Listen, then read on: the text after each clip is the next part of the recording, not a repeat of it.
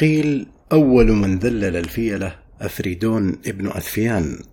قاله الطبري وهو أول من اتخذ للخيل السروج.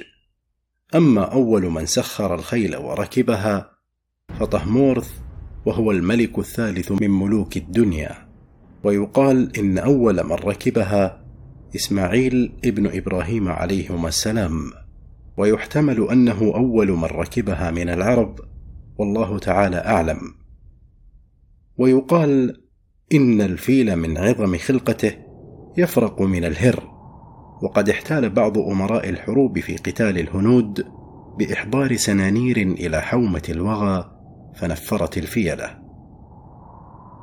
قال ابن إسحاق ثم إن أبرهة بنى القليس بصنعاء فبنى كنيسة لم ير مثلها في زمانها بشيء من الأرض ثم كتب إلى النجاشي إني قد بنيت لك كنيسة لم يبن مثلها لملك كان قبلك ولست بمنته حتى أصرف إليها حج العرب.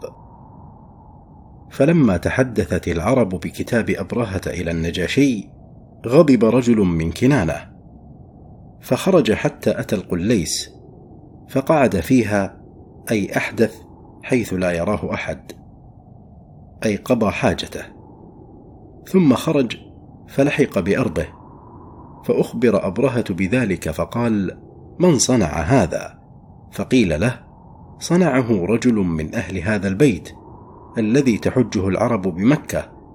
لما سمع بقولك أنك تريد أن تصرف حج العرب إلى بيتك هذا فغضب أبرهة عند ذلك وحلف ليسيرن إلى البيت حتى يهدمه. ثم أمر الحبشة فتهيأت وتجهزت ثم سار وخرج معه بالفيل وسمعت بذلك العرب فأعظموه وفظعوا به ورأوا جهاده حقا عليهم حين سمعوا بأنه يريد هدم الكعبة بيت الله الحرام. فخرج إليه رجل كان من أشراف أهل اليمن وملوكهم يقال له ذو نفر ثم عرض له فقاتله. فهزم ذو نفر وأصحابه وأخذ له ذو نفر فأتي به أسيرا. فلما أراد قتله قال له ذو نفر يا أيها الملك لا تقتلني فإنه عسى أن يكون بقائي معك خيرا لك من القتل. فتركه من القتل وحبسه عنده في وثاق وكان أبرهة رجلا حليما. ثم مضى أبرهة حتى إذا كان بأرض خثعم عرض له نفيل ابن حبيب الخثعمي في قبيلتي خثعم وهما شهران وناهس ومن تبعه من قبائل العرب فقاتله فهزمه أبرهة وأخذ له نفيل أسيرا فأتى به. فلما هم بقتله قال له نفيل أيها الملك لا تقتلني فإني دليلك بأرض العرب وهاتان يداي لك على قبيلتي خثعم شهران وناهس بالسمع والطاعة فخلى سبيله. وخرج به معه يدله حتى إذا مر بالطائف خرج إليه مسعود ابن معتب في رجال ثقيف فقالوا له أيها الملك إنما نحن عبيدك سامعون لك مطيعون ليس عندنا لك خلاف وليس بيتنا هذا البيت الذي تريد يعنون اللات. إنما تريد البيت الذي بمكة ونحن نبعث معك من يدلك عليه فتجاوز عنهم. قال ابن إسحاق واللات بيت لهم بالطائف كانوا يعظمونه نحو تعظيم الكعبة. قال فبعثوا معه أبا رغال يدله على الطريق إلى مكة. فخرج أبرهة ومعه أبو رغال حتى أنزله بالمغمس. مات أبو رغال هناك فرجمت العرب قبره فهو القبر الذي يرجم الناس بالمغمس. وأبو رغال كان رجلا من ثمود والجمع بين هذا وذاك أن أبا رغال المتأخر وافق اسمه اسم جده الأعلى ورجمه الناس كما رجموا قبر الأول والله أعلم. قال جرير إذا مات الفرزدق فارجموه. كرجمكم لقبر أبي رغالي. قال ابن إسحاق فلما نزل أبرهة بالمغمس بعث رجلا من الحبشة يقال له الأسود ابن مفصود على خيل له حتى انتهى إلى مكة فساق إليه أموال أهل تهامة من قريش وغيرهم وأصاب فيها مئتي بعير لعبد المطلب بن هاشم. وهو يومئذ كبير قريش وسيدها. فهمت قريش وكنانة وهذيل ومن كان بذلك الحرم من سائر الناس بقتاله. ثم عرفوا أنه لا طاقة لهم به فتركوا ذلك. وبعث أبرهة حناطة الحميري إلى مكة وقال له سل عن سيد أهل هذا البلد وشريفهم. ثم قل له إن الملك يقول إني لم آت لحربكم إنما جئت لهدم هذا البيت. فإن لم تعرضوا لنا دونه بحرب فلا حاجة لي بدمائكم. فإن هو لم يرد حربي فأتني به. فلما دخل حناطة مكة سأل عن سيد قريش وشريفها فقيل له عبد المطلب بن هاشم ابن عبد مناف ابن قصي. فجاءه فقال له ما أمره به أبرهة. فقال له عبد المطلب والله ما نريد حربه وما لنا بذلك من طاقة. هذا بيت الله الحرام وبيت خليله إبراهيم عليه السلام.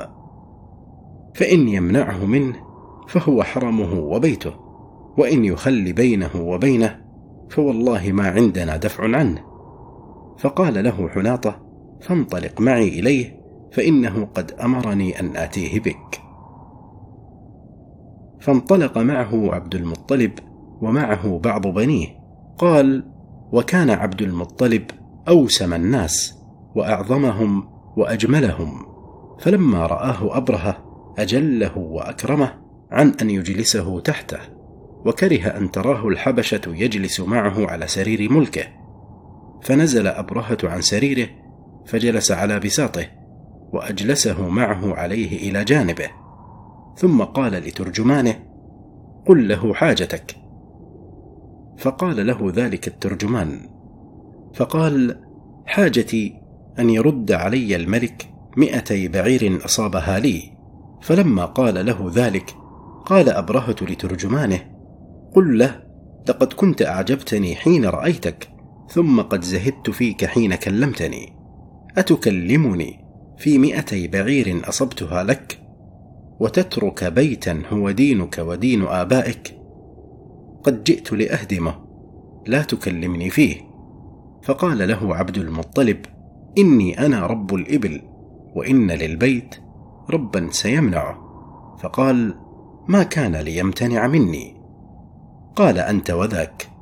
فرد على عبد المطلب إبله. انصرف عبد المطلب إلى قريش فأخبرهم الخبر وأمرهم بالخروج من مكة والتحرز في رؤوس الجبال خوفا عليهم من معرة الجيش.